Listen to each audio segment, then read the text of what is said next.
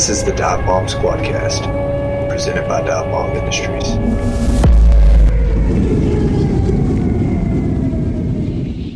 All right, hey folks, welcome back to another episode of the Dive Bomb Squadcast. This is Forrest Carpenter, and we have the whole crew here tonight.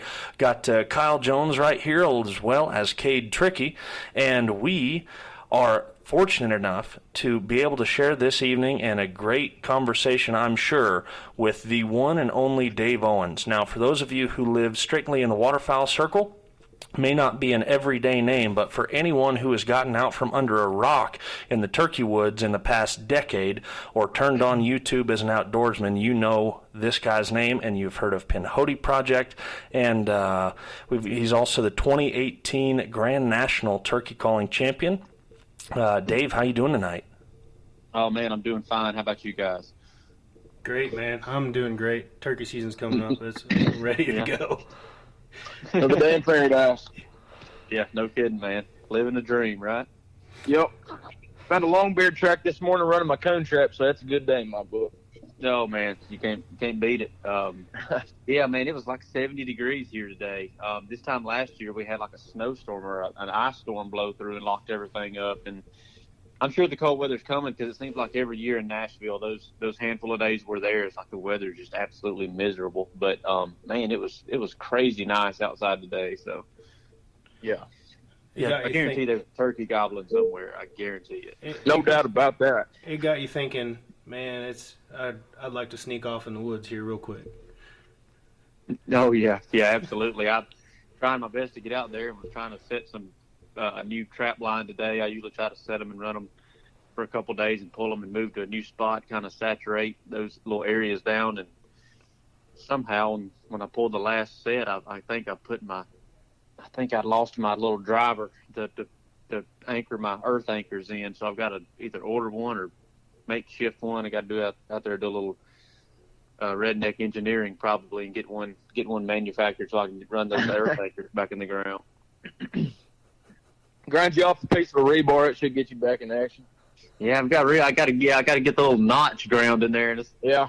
yeah that because those earth anchors I, I can only imagine if you don't have something to hook those things into trying to get Oh, them in the ground gosh. far enough would be a would be a headache. So The worst part for me with those things is storing them to carry them around. I put them in my bag, and it seemed like it just like a fishing fishing spool. oh god yeah you got a backlash every time you go Oh, yeah. on your backpack. Oh yeah. Mhm. Kyle and I are sitting over here, and uh, neither one of us have done any trapping whatsoever, and we're pretty sure you guys are speaking Arabic or French or something, but I can't quite piece it together. Yeah, it's it's easy to jump into because I didn't know anything about it a handful of years ago myself. But um, you know, with everything that's happening in the turkey world, it's uh, it's shown to be pretty effective and, saving a few of them, putting a few more of them on the landscape for us to enjoy every spring. So anything to help a turkey, I got to learn it pretty quick. Yeah, It's it's pretty awesome when you have the opportunity to have something relatively simple that can have such a direct impact on the outcome of not necessarily the outcome of your hunts, but your your experiences in general. I mean, I, I can only imagine the difference in having um, you know 50 coons and 10 bobcats to having you know five coons and two bobcats running around a, a couple hundred acre block of woods on uh, poult survival rate. I mean, that's that's a pretty dramatic change, even if you're not squeezing the trigger on them at all. No doubt.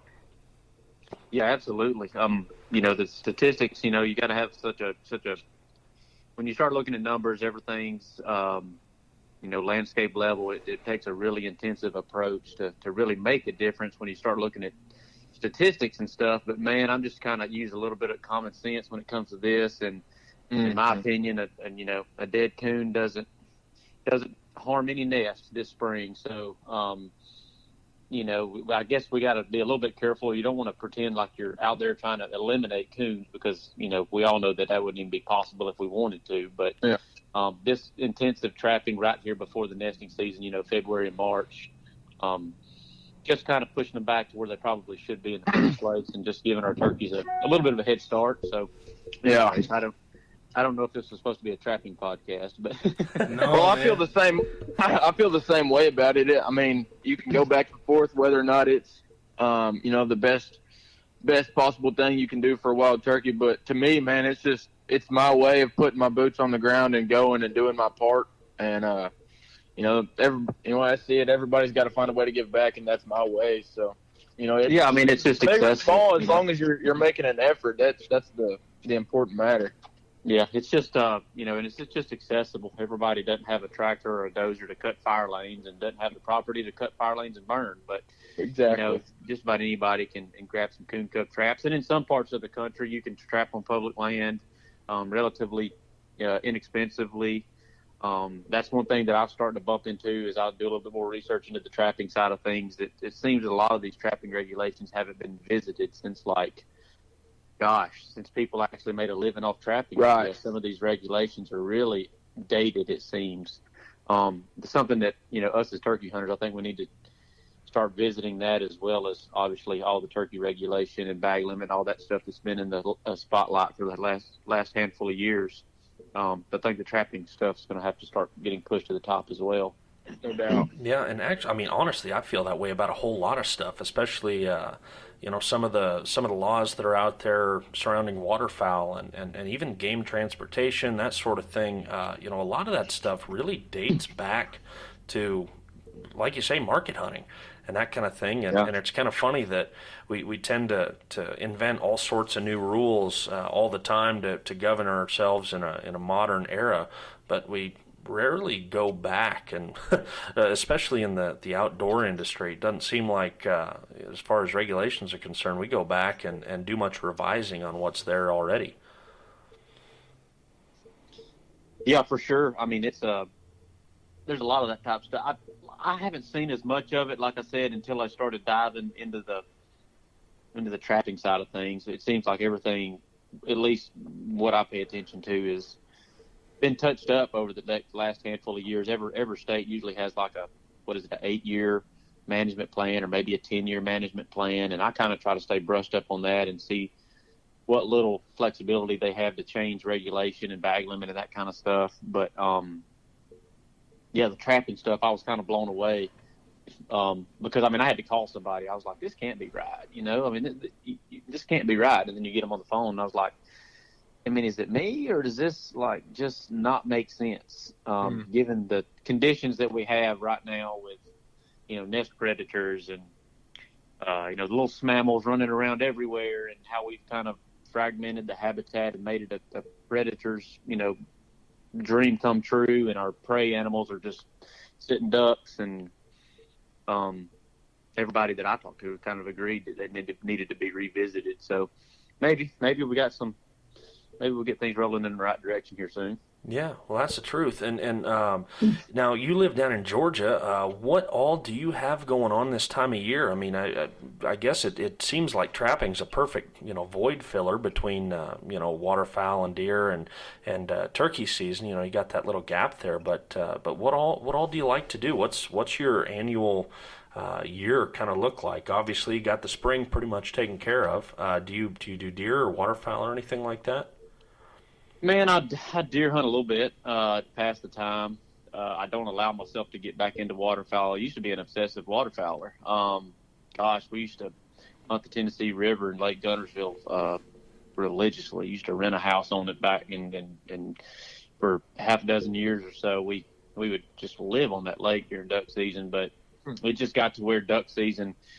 I kept moving my turkey season earlier and earlier, and it just got to where duck season almost got in the way, and I just couldn't have anything at all um, interfering with my turkey season. So my turkey season now starts, gosh, Thanksgiving-ish is when I start planning and start editing and start, you know, I edit year round, but that's when things get really intense. Is is that Halloween? I mean, uh, Thanksgiving time frame there. That's when I usually turn off the deer button and turn full turkey mode, and then by the turn of the year, you know, by Christmas and, and January, considering that, you know, folks typically want to buy some hats and shirts around uh, Christmas time and that kind of stuff. So I'm, I stay pretty busy with the brands during that time of year. And, um, shoot, before you know it, like January is just a blip. It just seems like it was, you know, it was just yesterday that we turned into 2022 and here we are halfway through February and I leave here in a week and a half to, to start this thing. So everything after the first of the year really gets spinning fast.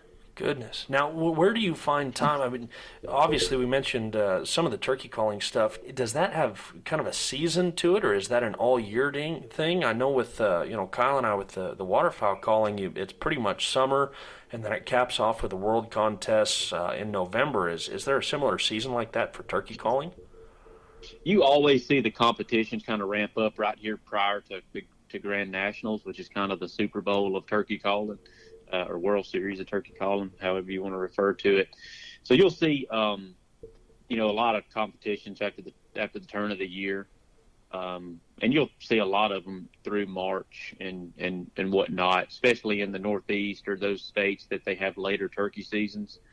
Um, they'll be you know popular then, and then you'll see some contests like just following turkey season, say some June contest, July contest, and then there'll be some sprinkled just here and there throughout the summer. Um, and then it's usually right around the turn of the year they start ramping up again when everybody starts thinking about turkeys. So nice. Um, now with with all of that, how how is the turkey calling world? I mean, how, how is that? Are, are contests doing well, um, growing and, and staying busy? Uh,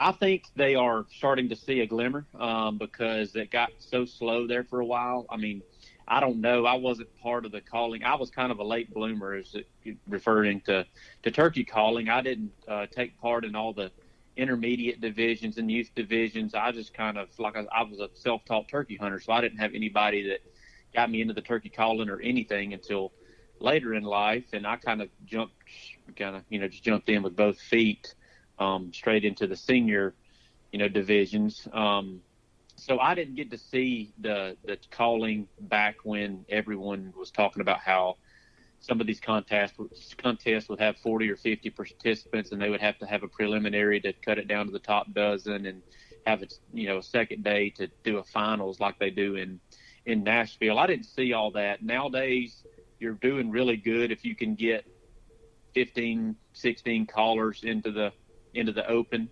Um, I mean, I've seen some contests with 18, uh, 20. Um, that would be a really big contest.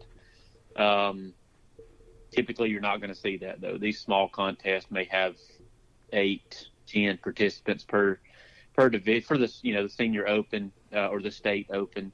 Um, but that being said, turkey hunting as a whole is getting popular, um, and platforms such as mine, I'm hoping that I'm putting more attention on the calling and the woodsmanship side of things. Um, I think a lot of the advancements in technology, you didn't have to become a proficient caller to be successful uh, and kill turkeys. And I think that kind of cast a little shade on the calling circles as well because you just didn't have to do it. It wasn't necessary. Um, but, you know, hopefully with uh, kind of a different um, narrative out there and hopefully people are catching on. And I think that we're going to see the calling contest start gaining some popularity. Um, and frankly, after the COVID and everybody was kind of shut inside their houses for so long, I think a lot of people are kind of chomping at the bit to get back and do any type of social interaction. And I'm hoping that our calling competitions uh, benefit from that as well. Oh, I'm sure. I'm sure. I mean, honestly, uh, my love for turkeys is a a result of COVID and uh, the initial lockdowns and all that. And uh, my, my cousin was actually kind enough to take me out, and we both uh, separately killed birds off the same tree within uh, 43 minutes, I think it was, after opening bell of turkey season. And uh, I was stuck the rest of the year, not able to buy out of state tags or anything like that. So um, I, I, picked up some mouth calls, was trying to get into it. Um, if a guy wanted to get into turkey calling contests, where, where, does it even start? You know, is there a place you can find a, a list of all the contests out there, or how's that work? Yeah, all, most of your contests are NWTF sanctioned contests, and you can go to you know their website and, and search uh, specifically for turkey calling contest by your state. So it'll have the ones listed, and, and sometimes it's you know they may not list but like three weeks or a month before they're actually you know take place. But if you just check it regularly, you can follow contests. And there's a couple Facebook groups, turkey calling contest Facebook groups. You can get on there, and everybody's pretty much um, shares. You know, uh, because like I said, everybody wants to get a crowd to their contest. And you know, my buddy uh, Hunter Lemoyne put on the Louisiana contest this year, and they're really able to get some big sponsors to go in there and kind of foot the bill and, and, and make it, you know, worth your time. Um, because calling competitions, you know, when they were big, there was there were big payouts, you know. Um, it, now it got to where it was so small you could barely offset your cost of, you know, to travel to a contest, you know. So, um, but you know, those guys like him, they they work really hard to make those contests big, and they have you know payouts that were really worth your time and. I think that's what it's going to take to get the calling contest, you know, back up and running. But here, you know, I'm sorry, but if you're looking to make a living off winning turkey calling competitions, you, you're going to go hungry. So if, if um, you're if you're saying that, I, I'm going to believe you because there's not many people who could do a better job at it than you could. um, but yeah, I mean, it's a lot of the camaraderie because man, I mean, you get in a room with people that blow turkey calls and like to listen to turkeys and, and like turkeys just in general. Uh, a lot of like-minded folks, so it's uh, it's it's a good atmosphere and um, and yeah, as far as getting into it, uh, just kind of the part two of that question is kind of kind of getting into it. If you wanted to get into it, you like I said, you go to NWTF, you find those sa- sanctioned events, and just go to as many as you can, and don't be shy. Um, it can be a little bit intimidating going to these contests, but most of these contests have a hunters division. Um, to where you can get in there, you don't have to compete against grand national champions. You don't have to compete against folks that have been doing this for a decade um, you can get on there and kind of get your feet wet, you know, with amongst people that have about the same calling ability as you. Um, there's friction divisions, um, so that you're, uh, you know, you get, if you'd like to use box calls, pot calls, um, that kind of thing. There's a division specifically for that. You can do a gobbling division. There's an owling division at most, um, you know, competitions. So just get out there and don't be shy. I mean, you'll learn once you get there that you know the nerves are there for everybody and the nerves don't go away i mean I'll, i'm you know to this day if, if you go to a contest i've been in quite a few and you know your knees are still going to knock a little bit when you walk across the stage so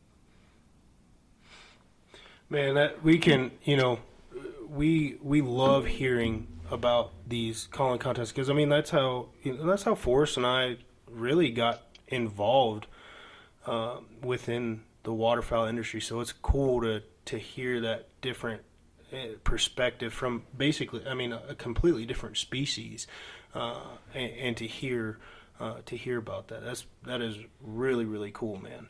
Um, now, how does that how does that compare to like the, the waterfowl calling side of things? Because i know there's some guys that flip back and forth and, and that can do both. And um, i just i was always curious about you know the nerves and um, i don't know the the audience the the you know is is it kind of similar to what i described? You get up there no matter how many times you do it you feel like people are breathing down your neck and and that kind of thing? Man, everything that you described about turkey calling contests is completely relatable to uh, duck and goose.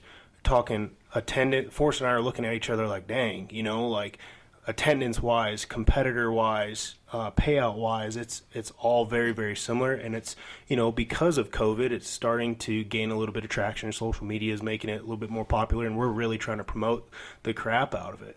Um, But it is, uh, you know, man, I, last in 2019, man, I was thrown up before I was going and competing in the final round of World Goose. You know, it's like, Yeah. and I've been doing it since I was 15 years old, and I'm 30 now, so it's like, you know, it gets you. It it really really gets you.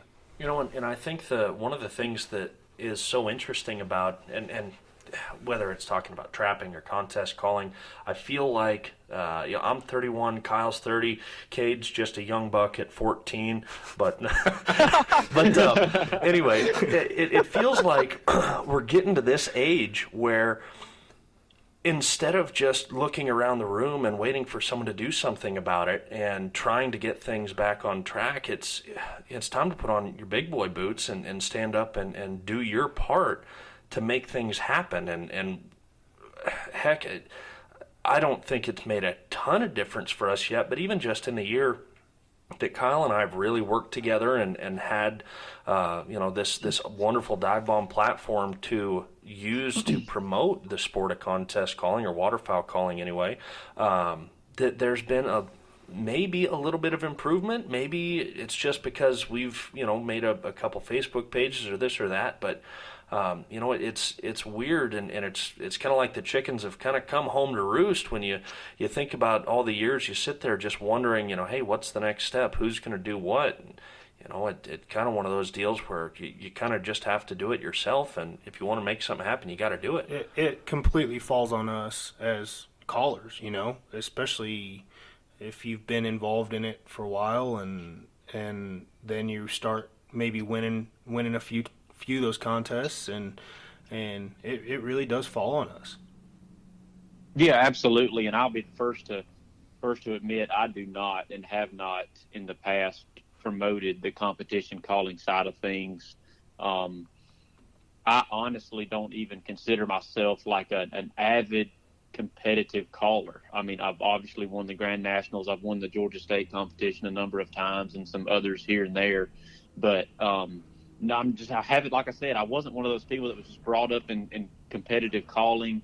I entered it late and I only entered it because I thought I was hoping it was going to make me a better turkey hunter. And I'm sure it has but I have been so tunnel vision on the actual hunting of the turkeys and the studying of the turkeys that the competition stuff has never, it's definitely not even been even close to the top of the list. But as I see folks getting interested in just turkey hunting in general, and I, I'm, I'm one of those people that'll go to the grave and I'll die on that hill saying that, you know, turkey hunting needs to be popular. I mean, we need people wanting to help the bird. And, and the only reason people are going to want to help the bird is they, they've got to go out there and enjoy the resource, which means they've got to kill one or at least try their best to kill one. So, um, that being said, like with that being popular and understanding that the competition side of things could, here again, be another avenue to generate more hunters and generate more people that care about turkeys, I, I honestly need to do a better job of, you know, like I said, picking up that torch, just like you said, pick up the torch and, and make sure that I carry it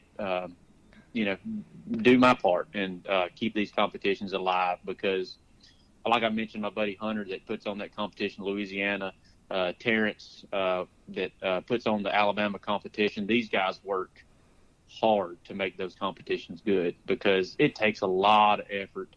And I can only imagine how many phone calls you got to make, doors you got to knock on to get these sponsors um, involved and, and, that kind of thing. So, um, you know, by by no means is, is Dave or the Pinhoti Project like a like a competition call promoter like he should be probably, but um, you know, we all need to make. I, I probably need to make a change in that, and, and be honest with you, this phone call is probably kind of gonna kind of you know motivate me to do that. So well, honestly, um, you know, even if you haven't done it from a contest calling aspect, I'm here to tell you what you have done for the sport of turkey hunting with your Pinhoti Project YouTube videos and, and the series there, man, is unbelievable. I mean, it's it's absolutely wild.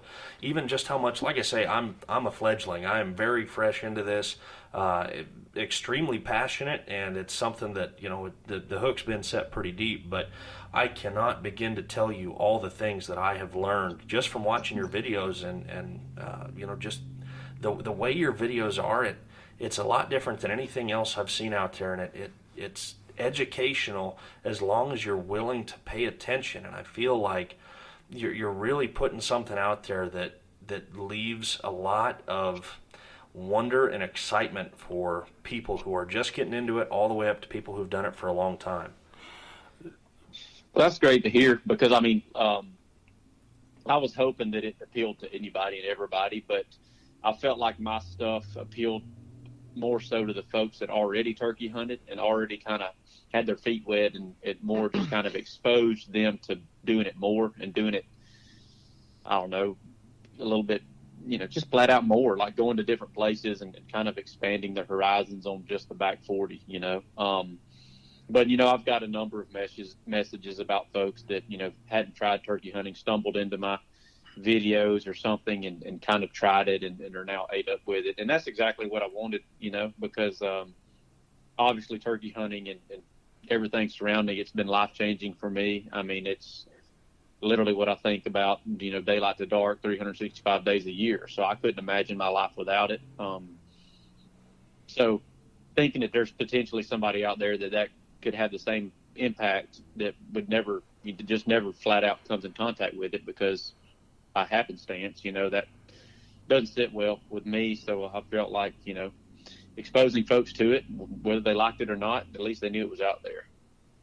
That's the biggest way that the whole the Pinhoti project and all the videos and everything have have uh, encouraged me. I, have been a turkey hunter my whole life, and uh, we do all this waterfowl almost year round. It seems like, but um, you know, been passionate turkey hunter for my whole life. But what it's done for me is kind of opened my eyes to what's out there.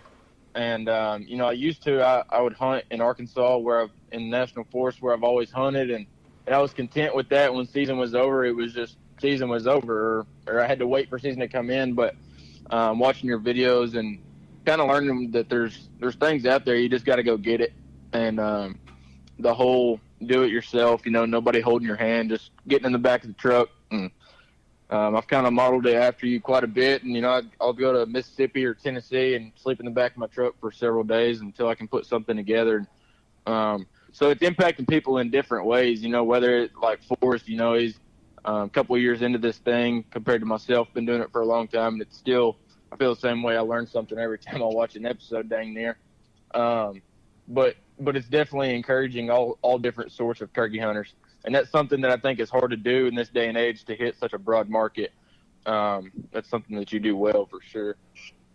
Well, thank you for that. I, like I said, it sounds like we got folks on the line that, that that, that struck with both ends of the spectrum on what we were hoping to appeal to. So that's awesome. Now, yeah. Dave, what uh, what made you decide to like, man, I I'm gonna get a cam- I'm just gonna take a camera with me. Like, what what what was it? Because like, man, I've I've like, I'll be honest with you, dude. Like, I pick up a camera and I try to go turkey hunting. I'm like, man, this thing's just it's getting in my way. I don't ever press record. Like, I'll just put it down and then, you know, I, I just find it to be more of a more of a just a nuisance, not necessarily a nuisance, but just bothering me personally while, oh, while yes. out hunting. Like, what what made you be like, man, I'm I'm gonna go all in about this? Well, no no doubt about it. There's there's two things that I really hate, and both of them's video and turkey hunting. So, um, it it is not for the faint of heart for sure. Um, and I had dabbled in it a little bit when it was convenient, but I, I, man, we just honestly, I, I felt like it was for the greater good. Um, I got to really like having a some deep thoughts, like probably thinking too deeply about things when the things get quiet and there's no background noise. I, I, I think overthink myself, and I just got to wondering with magazines and internet kind of becoming such a huge thing, and social media and magazines disappearing and hunting forums becoming just flat out toxic. Um, that's where I learned to turkey hunt. Like I didn't have anybody to show me. I mean, magazines disappeared. Um, you couldn't go to a hunting forum without getting attacked or made fun of or just you know just it just got toxic. And I got I thought to myself, you know, where is somebody that was in my shoes 20 years ago or 15 years ago? Where is that somebody going to learn to turkey hunt?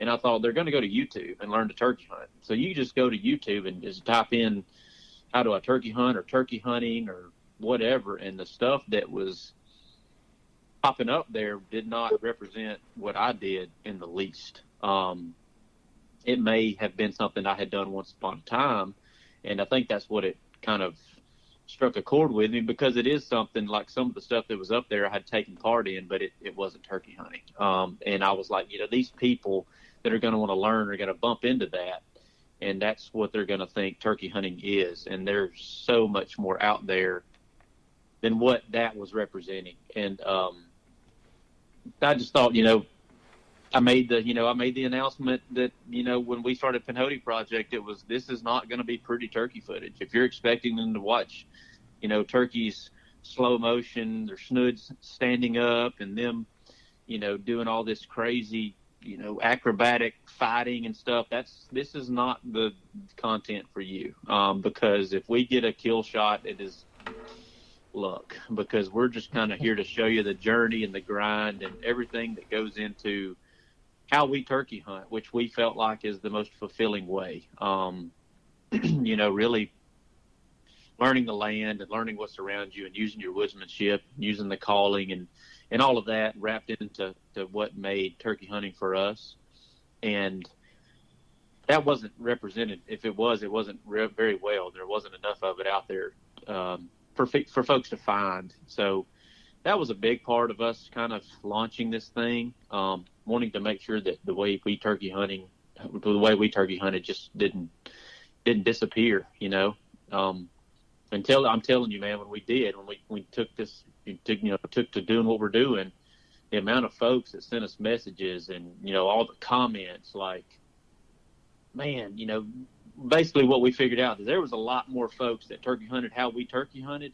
Um, they just didn't video it. It wasn't out there, and it was kind of reassuring that you know what, our trade is not dying. You know, we there's folks out there that are doing exactly like us. It just it just wasn't accessible through media. So I'm hoping that doing what we did, um, you know, maybe it found the right people and maybe it influenced some folks to, to hunt them uh, and get the most out of it. So. I mean, truthfully, man, I, I, I guess with social media and uh, hunting TV shows and stuff like that, man, like hunting your methods and the way that you hunt was completely new to myself. And I, I mean, I've been turkey hunting since I was 14 years old, but it's like it was completely new to me. I mean, I, I had always thought, you know, a guy's either you know, toting around a decoy and, and putting a decoy out and hunting out of ground ball, which is that's fine. That's that's if you want to hunt them how you want to hunt them, that's that's great. But I had no idea up until you know I I got you know watched your your show for a bit. It was like man, like this is this is wild. This is cool. This is new and and it's something I had never really realized up until uh, and that many people, like you said hunt the same style and methods that you do. I just had no idea about it. And it's and it's super yeah. cool that um, it's it's really really cool to me uh, because I was kind of the same way. And, and, like I say, I'm I'm the least experienced of everybody, and, and I honestly coming from a waterfowl background, uh, you know, you watch videos of guys. Uh, crawling behind a fan in places, and you see a, a picture of a dead turkey, and uh, man, it, it seems like it's just going out there and killing something. But man, the the more I, I watched your stuff, the more I was able to clearly see that it is far beyond that, that there is deep reverence that, that comes with not just the bird um, and the, the taking or not taking of his life, but um, the experience as a whole, soaking it up, the camaraderie, the, the lean on a tree, smoking a cigar. I mean, man, that that hit home in a whole nother way because I'm I'm at a point here where in waterfowling, you know, I've kind of gone through all of the stages of, of waterfowling and, and, and being a hunter, and I'm at the point where, you know, I really don't need to squeeze the trigger. I love watching the birds work. Um, and, and if I can share it with someone else, that's what gets me going. But, you know, I, I know that's not how it is for everyone. And it was really cool to see someone at that point make it known or, or, put it out there for people to see and, and not just to um, yeah, post the equivalent of a, of a pile pic for, for a turkey hunt, you know? Yeah.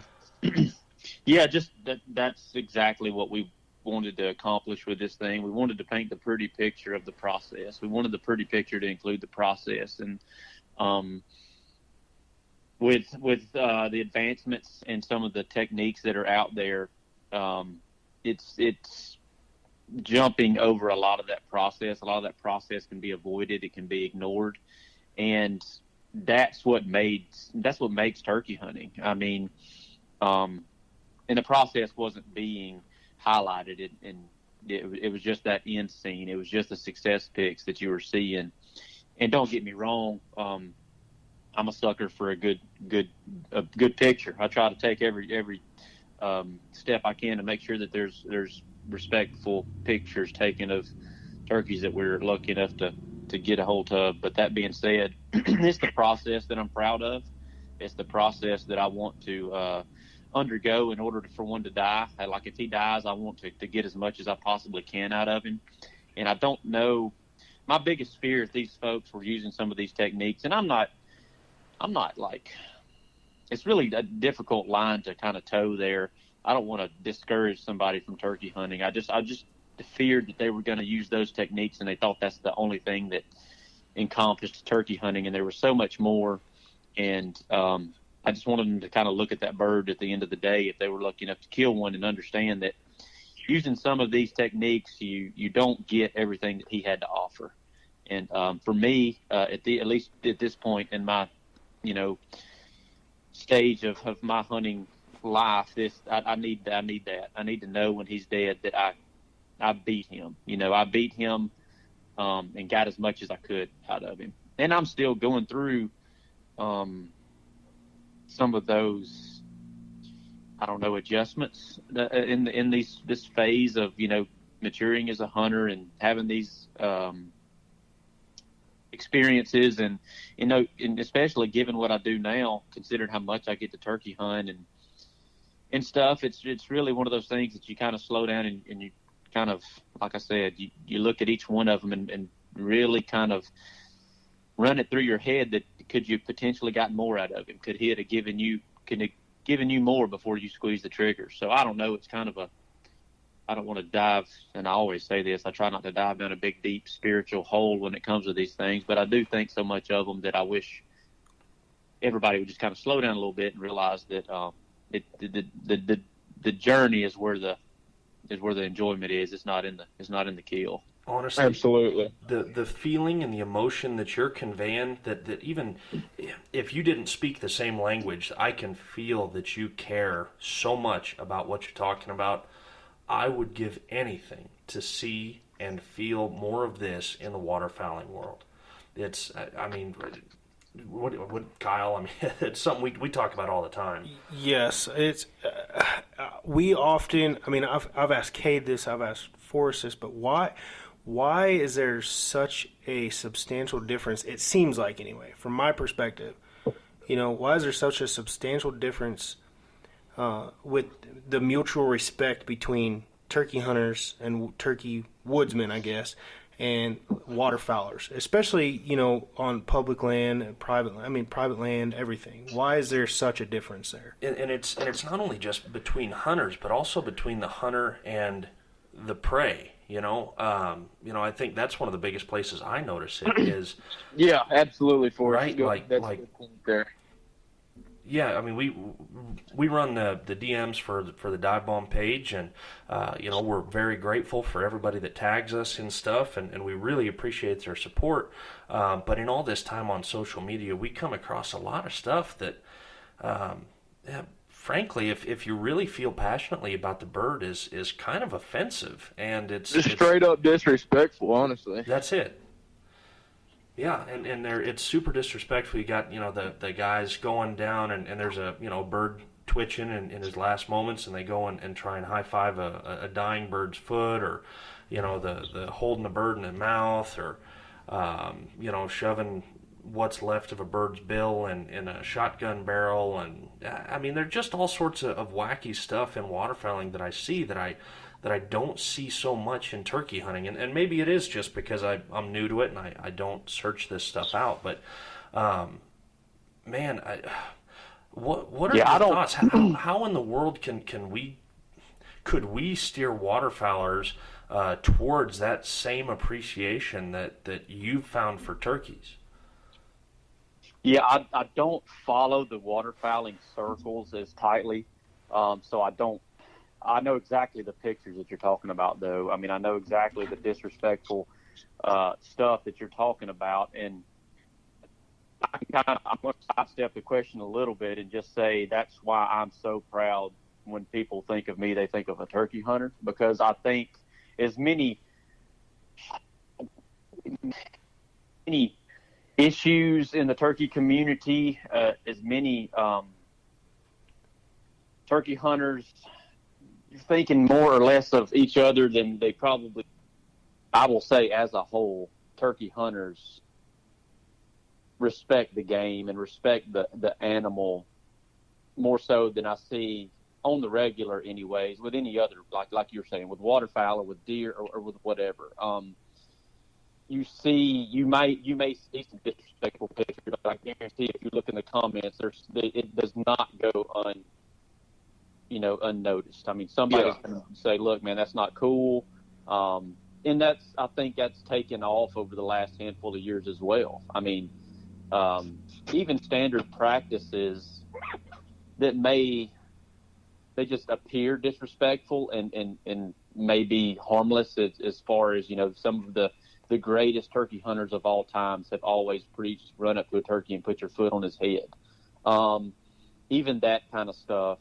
is being curbed because it seems disrespectful. So i mean I, i'll just kind of sidestep the question a little bit and just say i'm, I'm proud to be at least mentioned in those uh, conversations about turkey hunters and turkey hunters who care about the resource and, and, and value and respect the respect the bird because I do feel like I, I, I know exactly what you say or what you're meaning when you say it seems like in turkey hunting the hunters do they do admire the bird at the end of the day. Um, and I don't know if that's because it's more of a you know one-on-one game. It's more of a uh, you know you have a little bit more of, a, an intimate feel when you're when you're battling something you know uh, one-on-one. I don't know if that's what it is.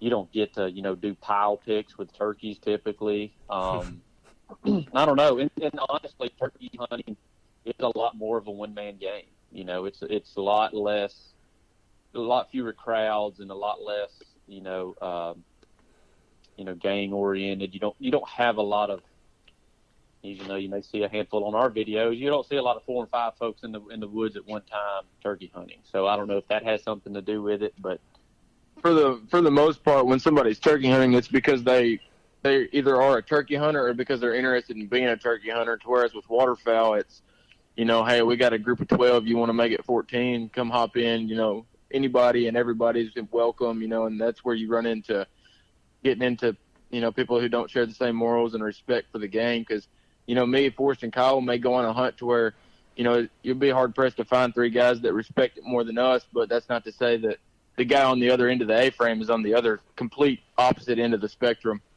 Um, but with turkey hunting, like you said, with it being more of a one man game, you don't. So, Dave, um, did you find from the beginning of your turkey hunting career that you had that connection and that respect for the birds, or is that something that uh, a whole series of single individual moments built up over time? And I, how, how did you how did you find yourself in the place that you're in today respecting the wild turkey the way you do?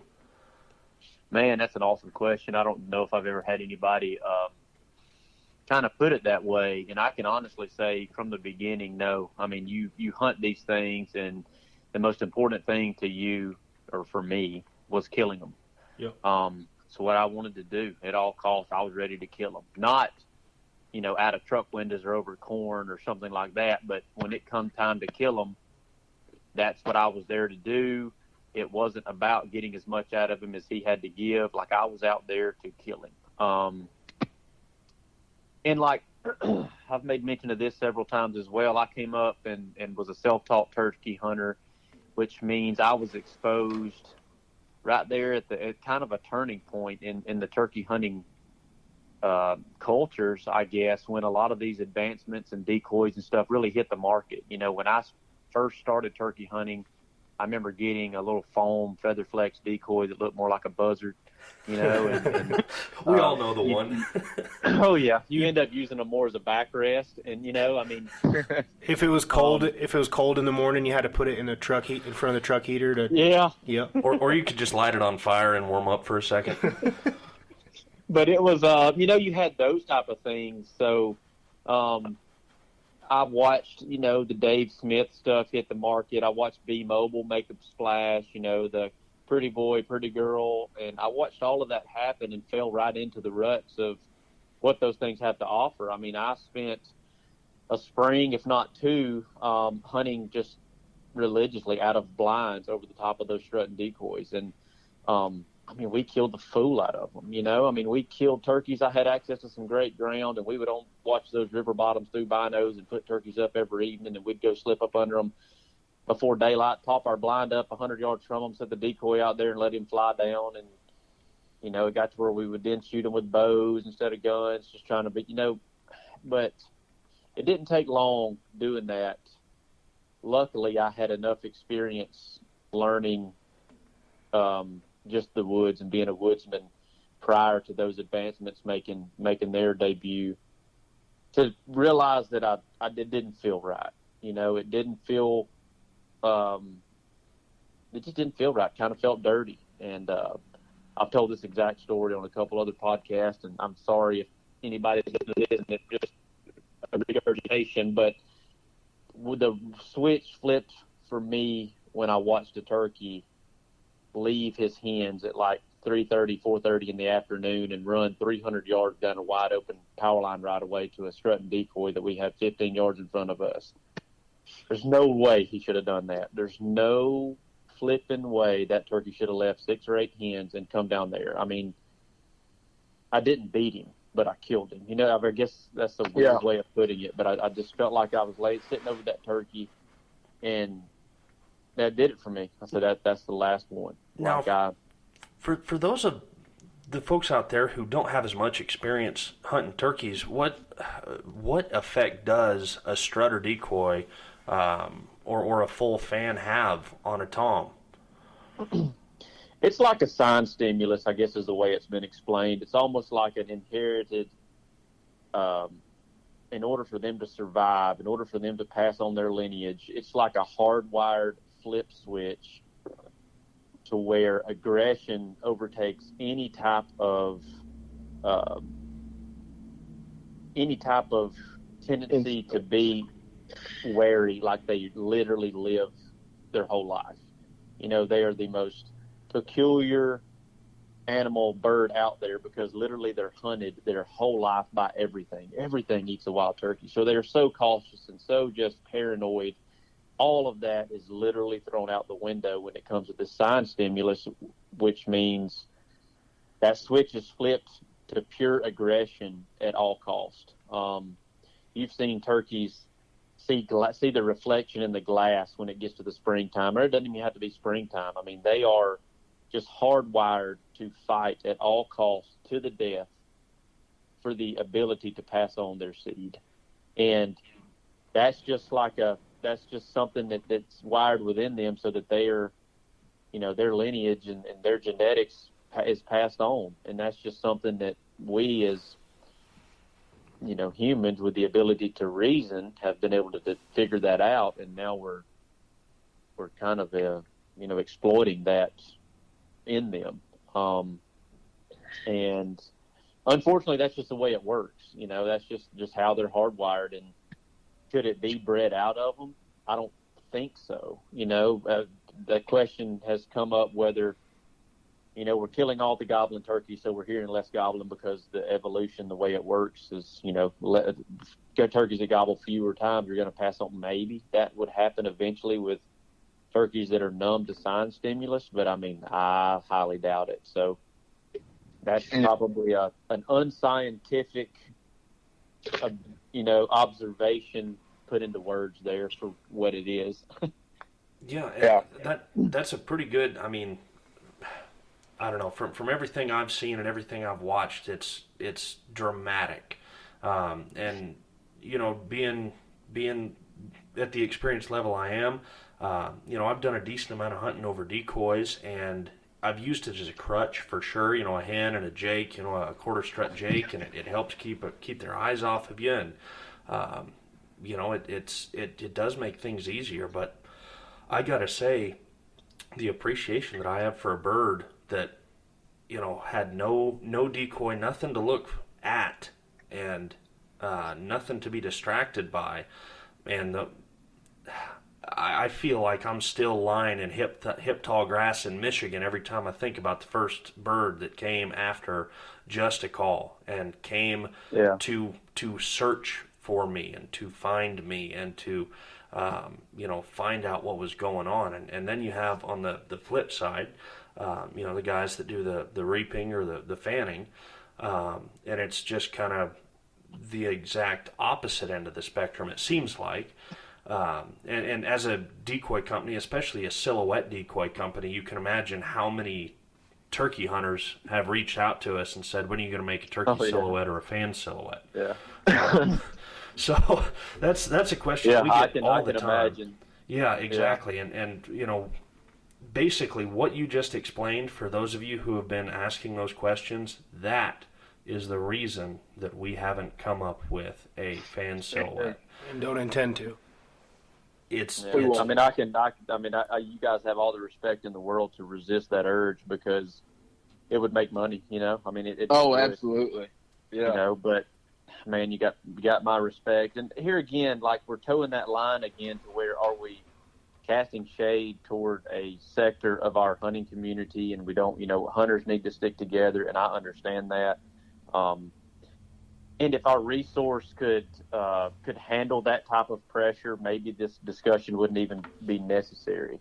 Um, but in the times that we're seeing right now, when potentially our resource is um, seeing some declines across the board, and we're we're kind of uh, figuring out how fragile uh, turkeys are. Uh, you, I think these conversations have to be had.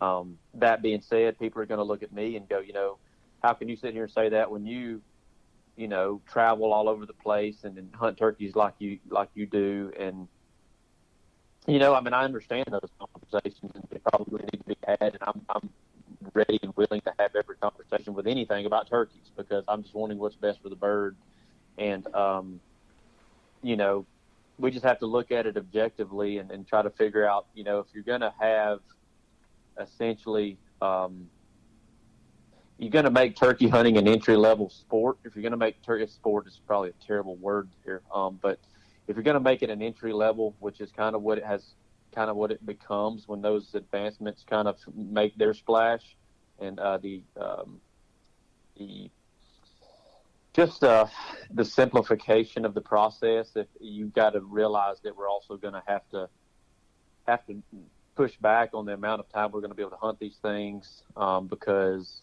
essentially you can you can drag somebody out of Waffle House and hand them some of these things and they can go kill a turkey and they wouldn't even know what side of the turkey to shoot at. You know what I mean? To where used to it would take them 15 years to learn the amount of tools to be, you know, competent at killing turkeys, you know, on the reg. So, um, it's all conversations that need to be had. And I don't want to be a hypocrite and, and act like I don't kill turkeys because I do. Um, but I think that, um, just the, uh, all of the stuff that's just kind of hit over the last handful of years, man, has really made a splash as far as how I understand turkeys and, and see their populations and see them as a resource and not infinite. You know what I mean? So Absolutely. No, and, and that's, I mean, that, that hits it on the head. I mean, you, you covered a, a valid point in that, you know, obviously we, it doesn't matter that the sport, you know, we, we never really want to turn away hunters. Um, you know, that's, that's never the intention. And, and, um, you know, even with waterfowling, it doesn't really matter the hunt. Waterfowling, deer hunting, uh, fishing, we, we need people in the outdoors. And, you know, that, every person out there makes a big difference. But I think the emphasis and where we lead people to grow themselves as outdoorsmen, um, that's what matters. And you know, if it takes if it takes reaping a bird here or there, or jump shooting, or um, any number of things that, that some people are questionable about, hunting water for you know hunting hunting roost. You know, if, if that's what sets the hook, it's it's good to have hunters, but we need to, as outdoorsmen, also step up and, and defend the, the birds in this case. Um, you know, it's it's our it's our like you say. I think sports probably the, the wrong word, but it's our our passion. And you know, the the big thing that we all want to see. I think, especially now, I've got a, a one year old son. All I want to see, all I want to know when I die, is that my son will be able to enjoy some of the experiences or something similar to what I have and be Yeah. able to pass that along uh, uh, again. And, and you know, I, I feel like the biggest thing that we can do as outdoorsmen is try to fight for the preservation of our passions and and the the well-being of all these birds. yeah, absolutely. And I think um, I think I come I kind of come up with I'm here again probably doing thinking too deeply here, but um, to me, what kind of has happened over the last probably 20 years is, especially concerning turkeys, you had the people of the 60s, 50s, 60s, even the 70s. Um, in order to become, in order to be a turkey hunter, you had to first off have turkeys, and the people that that were turkey hunters understood that they had to be conscious of the resource because there flat out wasn't any, you know, through the 40s and 50s. I mean, they watched turkeys kind of come back and they understood how fragile they were and they understood that they had to take part in, you know, conserving the resource rather than just taking it. And, you know, then you get through the late 80s, 90s, early 2000s, we kind of got spoiled a little bit. Everybody saw turkeys everywhere and turkey populations were just booming. And I think our population moved a little bit away from like the givers um, who understood they had to give in order to be able to take a little bit.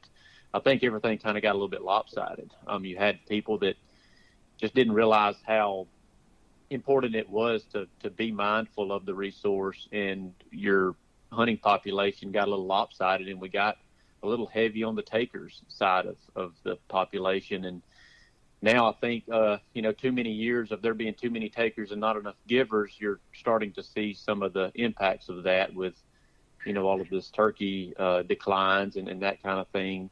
Um, not saying that we were killing too many, but more so just making sure we weren't making enough. Um, no one was kind of paying attention to the to the actual making of the turkeys and the you know those poult per hen numbers and all of the habitat degradation that was happening around us and how it was affecting the numbers and you know, I think that lopsided population, we had a, a few too many takers and, and, not enough givers. And um, what I'm proud of, uh, I feel like I'm uh, hopefully a, a, part of the of the waking up, um, part of that movement that's like um, coming back around to, to, to being more givers. Mm-hmm. You know, people realizing that, you know, we may have uh, forgotten, you know, what it was like in the 50s, considering we weren't there, but we should read the stories and know how important it was for the folks that love the turkey hunt, care just as much about putting another one on the ground, um, you know, as far as, you know, putting them on the ground to have them to hunt. So, right. Yeah, that's one thing I wanted to, uh, to ask you about, Dave. You, uh, you mentioned it as being a fragile resource. And, um, if for somebody that's listening to this podcast, this is a waterfowl hunters podcast, so um, we kind of got a mixed crowd of guys that listen to these things. But if somebody's listening to this and they think to themselves, you know, I I do take part in uh, taking from the resource. I hunt a lot, but I don't really I don't really see myself giving back. But that's something that I want to I want to do. I want to I want to be able to give back to the resource. Um, can you just kind of you know what are some of the ways that are readily readily available um, in today's world to where that the average guy can do his part, big or small. Um, what are what are some of the ways uh, that somebody can do that? Man, there's just such a multi-layered thing there because, um, in my in my opinion, engagement and being involved is, is one of the most important things. Just putting forth the effort, um, right. because you got to think about this thing in a lot of different ways the most, uh, I guess, grassroots thing that you're going to hear is just give money, you know, give funding, you know, yeah. fund fund this organization, fund that organization. Um, you know, they're doing good things and, and not casting shade on any organization because I think they all do. But we also, you can't just write somebody a blank check and not pay attention to it. You've got to right. make sure that the that the the wheels and the gears are still turning. So being involved and paying attention to that kind of thing, whether it be with one of the uh, conservation organizations or whether it be with your state agency. I think I, I think a lot of folks are starting to dig into these agencies and not liking what they're seeing. You know, um, not saying that agencies are bad; they're great. You know, I mean, there's some fantastic folks that work at these state agencies, some brilliant minds. Um, we have uh, some of the brilliant minds of the turkey word world now are, are just now finally getting the exposure and, and getting listened to and paid attention to. I mean, I think yeah. that's one of the great things that we're seeing now. And so involvement and becoming uh, engaged in the conversations and educating yourself because an educated population is is what we need. You know, we okay. don't and, and I think that's first and foremost most important. Obviously funding is, is, is huge. Um, I'm not going to take credit for this quote because I did not say it. It, it was shared with me, and I think they said a guy from DU shared it, but uh, essentially it was um, conservation without funding is just conversation. So you've got to have money to do something. So that's Yeah. why I think funding is very important. But just as important is making sure that, that the money that we that we put out there goes to work, and um, and then just like I said, being a part of the conversation and paying attention to this research that, that is already out there. It's been completed. It just hasn't been exposed, and and asking some hard questions when just things just don't feel right or don't seem right. You know, I mean, a lot of times something seems sticky, and I'll get an explanation and finally get the right person on the phone, and they have a very good explanation as to the way things are the way they are and why they are, and it makes all the sense in the world. But some of us just don't have the mental capacity to figure that out on our own. You know? what I Yeah. mean? So Yeah. um, but I mean, just just being involved. You know, uh, here's an example uh, of something that I, I think about quite often. You know, right now we're seeing a lot of these seasons dates get pushed back. and We're seeing opportunity kind of getting pushed in on, and um, nobody likes that. Myself, I, I I hate that. I mean, that, that's one of the things. I applauded the agencies for doing something. Um, they, you know, listening to the population and the moans and groans about the decreasing turkey populations. I was glad to see them make a move and not sit on their hands. But to me, um, I would have liked to seen some more discussions on other ways to reduce the opportunity or reduce the harvest or curb the disturbance, which has kind of been the, um, you know, one of those talking points when it come to come to the turkey population issues we're seeing. I would have loved to seen more talk about somehow rewarding effort. Um, it seems like effort in a society that seems to be like wa- wanting everything on a silver platter and, and everything to become easy, and they want it to, you know, they want to hit the easy buddy button. I'd love to see effort being rewarded. Um, frankly, what I'm see, saying is rather than taking the days off or making a particular piece of ground off limits or whatever, I'd rather you lock the gate at the front and say, "Go get them." You know, Walk in. Yeah. walk, Yeah. walk in. It's six miles to the back. You know. Yeah. You gotta you gotta want it. You know, that way the people that, that want to put forth the effort, the people who are prepared to say, I don't have any quit. If he's gobbling Yeah. six miles in there, I'll go find him. Yeah. Um, they still have the ability to hunt. Um, you're going to reduce that disturbance. You're going to reduce that disturbance because there's only a few of those kind of people out there. Um, you're going to reduce the harvest because you're again there's just only a few of those people out there that's going to do that. Um, and frankly, from what I found, the people that are prepared to do that, they're they're the kind of people that are going to do what they're supposed to. They're going to kill what they're supposed to, and they're going to they're going to you know carry themselves the right way. So that's the only kind of argument that I have, and and there may be other ways, you know, um, Yeah. to, uh, to You know, it's it's, it's reward effort, you know. Exactly. Yeah, no, that's that's huge, and and it's funny you you mentioned you know opportunity, uh, you know versus rewarding effort, and man, we we're at a place in waterfowling where we're seeing states increase bag limits um, pretty dramatically. Uh, granted, uh, gosh, I guess it was probably I don't know six years ago or so, maybe closer to ten, but um, both Kansas and Oklahoma uh, used to have three dark goose limits, right? Uh, and then they jumped up. Kansas is now uh, what is it? Uh, six and two specs. six Canada geese and an additional two speckle bellies, and Oklahoma is eight Canada geese and two speckle bellies when it used to be two. And um, you know, places further south have seen a dramatic impact. Outfitters, guys going and hunting on their own, while they see, man, I can go and kill you know eight or ten geese on my own. Um, you know the the impact isn't necessarily looked at as much and where uh, waterfowl do get the opportunity to get a little bit of a break from humans and harassment from uh, the human hunting standpoint uh, you know going way up north a lot of them going north of the arctic circle and just dealing with uh, you know foxes and, and other uh, arctic predators like that um, while they do get that break they also get the advantage of flying uh, and and using their wit and combining their experiences to become educated. And we've seen it happen with snow geese, where they get uh, or are renowned as being extremely uh, well educated birds, and we're, we're seeing the same thing start to happen with the lesser Canada goose. Uh, they're starting to fly in even bigger flocks than they did before. Uh, and while you can still have your, your fair share of days where things go really well, um, you know, I, I feel like sometimes the the, uh, the the number of birds you are allowed to shoot has too much emphasis put on it, and it's difficult for people to look at the overall picture of uh, a season full of three bird limits. Uh, and having to, you know, maybe work a little bit harder to go here or there and, and make it happen, um, versus the one or two days where they could get them and 29 of their closest friends together and stack up 200 birds, uh, you know, it becomes the, the overall focus of things. So, um, you know, I'm, I'm really glad you, you touched on that. And I, I think that's something that, uh, while there's a lot of similarities between, uh, you know, turkey hunting and, and waterfowling, I think that's one of the biggest ones right there is, is just how everything is viewed, uh, opportunity versus reward and uh, really thinking about the impact that you're having on the resource.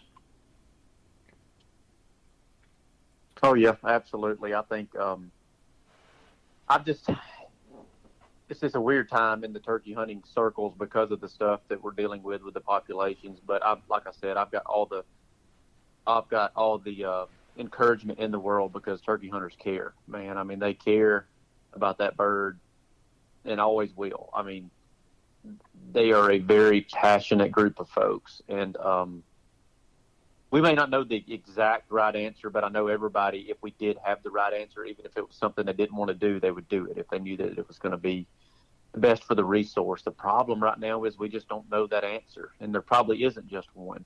Um, but I'm sure hoping that we can put to, put together a cocktail of this and that to to be able to hunt them like we want to, as much as we want to, and still have plenty of them. Absolutely. Well, um, Dave, this has been wonderful. Uh, we really, really appreciate you taking all this time out of your evening to chat with us. Is there anything additionally that you'd like to say before we before we let you go? Uh, no, man. I mean, we've had a pretty good conversation about a little bit of everything, conservation to to everything else, man. So, uh, I've had a great con- conversation. I've seen any turkey hunters out there kind of happen upon this thing. Just, uh, I don't know, just that self accountability. You know, looking in the mirror and making sure that you know, you can sleep with yourself at night at the actions you take on a on a resource that doesn't know it's being hunted. You know what I mean? Um, Yeah. I like the, the I like the aspect of the turkey hunting community, kind of those folks that used to be out there, um, and I know waterfowl has has it as well, but the, the folks that wanted to thump their chest and kind of uh, make it more about them than it was about the hunt, the journey, and the and the resource. Um, I'm really the encouragement that I'm seeing now is even though social media and everybody wants to complain about people doing things for a picture on social media and people doing this for for uh, for likes and follows, and I understand that there's a certain amount of that going on, but I, I see a lot of folks um,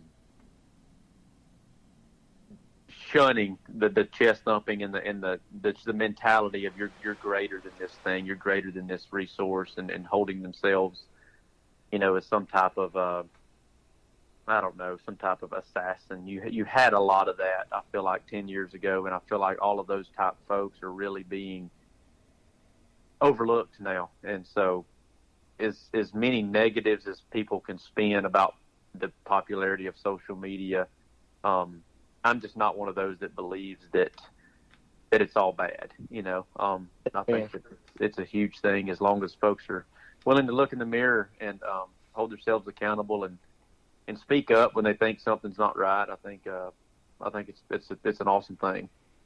Yeah, and social media is a wonderful platform, and you and everything you're doing with this stuff, with the Pinhoti Project, and uh, even just taking the time to do podcasts like this, man, it, it it, it's a, a, shining example of what a positive effect you can have with, with platforms like this at your disposal. Yeah, man, it's a, it's a beautiful thing, and it's, it's awesome we have this uh, ability this day and age. It's, it's, it's a few good things about technology, right? Where where can uh, if for our our listeners here, where can they find your hunts at? or your social? What's your you know your social media handles or anything like that?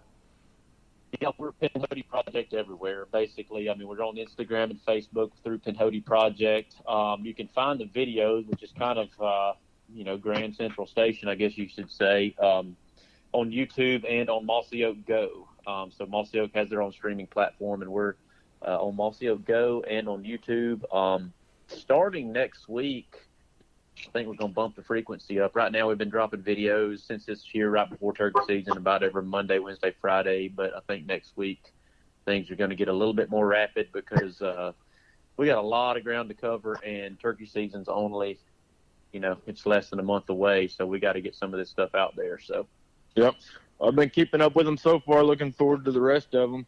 Uh, when uh, how long will it be till your your uh, your podcast is out? Man, I've I've I've been dragging around two thousand dollars worth of podcast equipment in the back of my truck now for like a month and a half. Do you have anything recorded? no, I have. The only thing I have recorded is Courtney and I sitting in the living room testing the stuff out to make sure I knew which way was up and which way was down.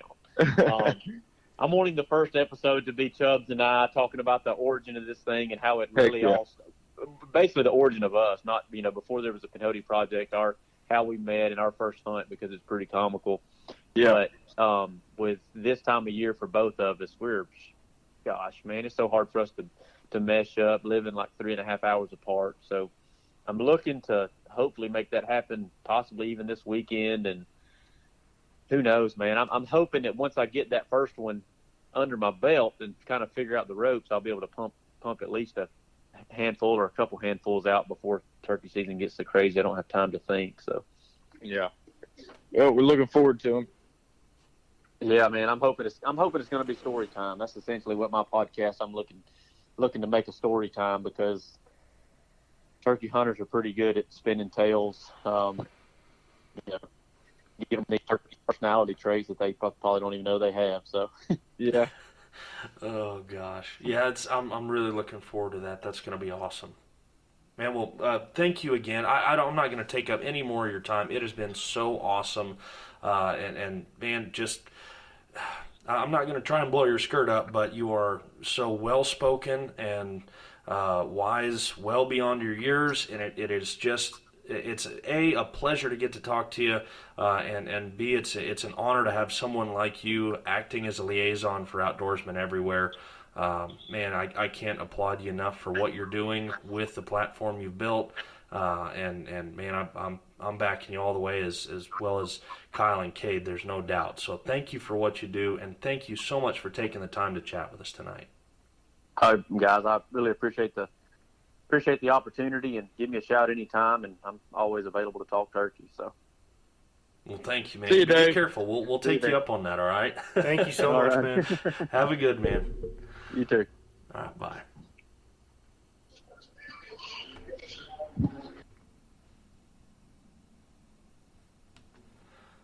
Okay, so uh, I want to talk just a little bit here, a, a wrap up and a, how we relate this to where we are in waterfowling. So just you and I back and forth, Yeah. wrapping this thing up. That's cool. Well, folks, I hope you guys enjoyed that as much as I did, and it's amazing to see how many parallels there were between waterfowling and turkey hunting, um, both from a, a cultural standpoint as well as uh, a necessity for conservation. Yeah, absolutely. It was uh, very, very passionate and heartfelt conversations going on, and you know, hopefully everybody kind of got an idea of some some directions and steps we can get take to to go in a more positive uh, direction, especially when it comes to uh, waterfowling the past few years. Absolutely. And when you're on social media, we're not asking you to go out there and be the Instagram or the Facebook police and go choose someone out. That's that's not what it's all about. This isn't about uh, tearing someone a new one. This is about creating or, or, or yes, creating an educational moment from what was a potentially bad or bad scenario uh, overall for the sport of waterfowling. So if, if you see someone out there doing something and, and they do something that's uh, disrespectful or, or could be harmful to the sport, I'm not asking you to go into the comment section and, and try and let this guy know just exactly what he's doing wrong or, or how wrong he is for doing this. Um, you know, take a second, send him a message, or if you got a phone number, call a phone number, have a personal talk with him, and just let him know. It doesn't have to be a whole lot. It's not a, a big long conversation. Just something small to say, hey, uh, I, I didn't appreciate the way you know this was portrayed. Uh, it, it may look bad for this reason. I hope you'll consider it in the future. That something like that goes a long way. Uh,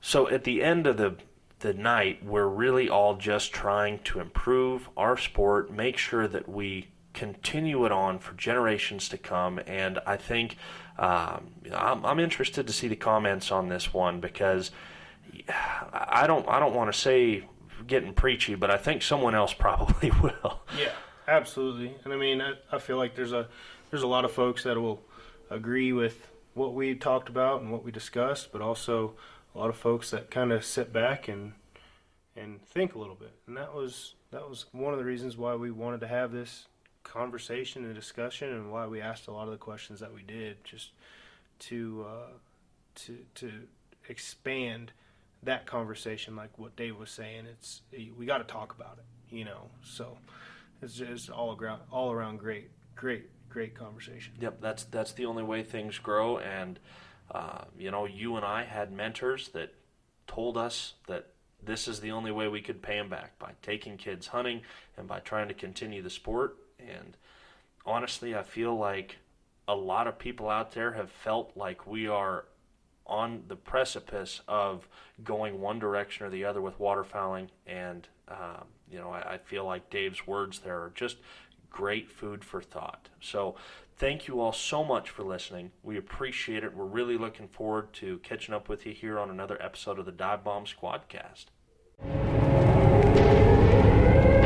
Thank you for listening to the Dive Bomb Squadcast.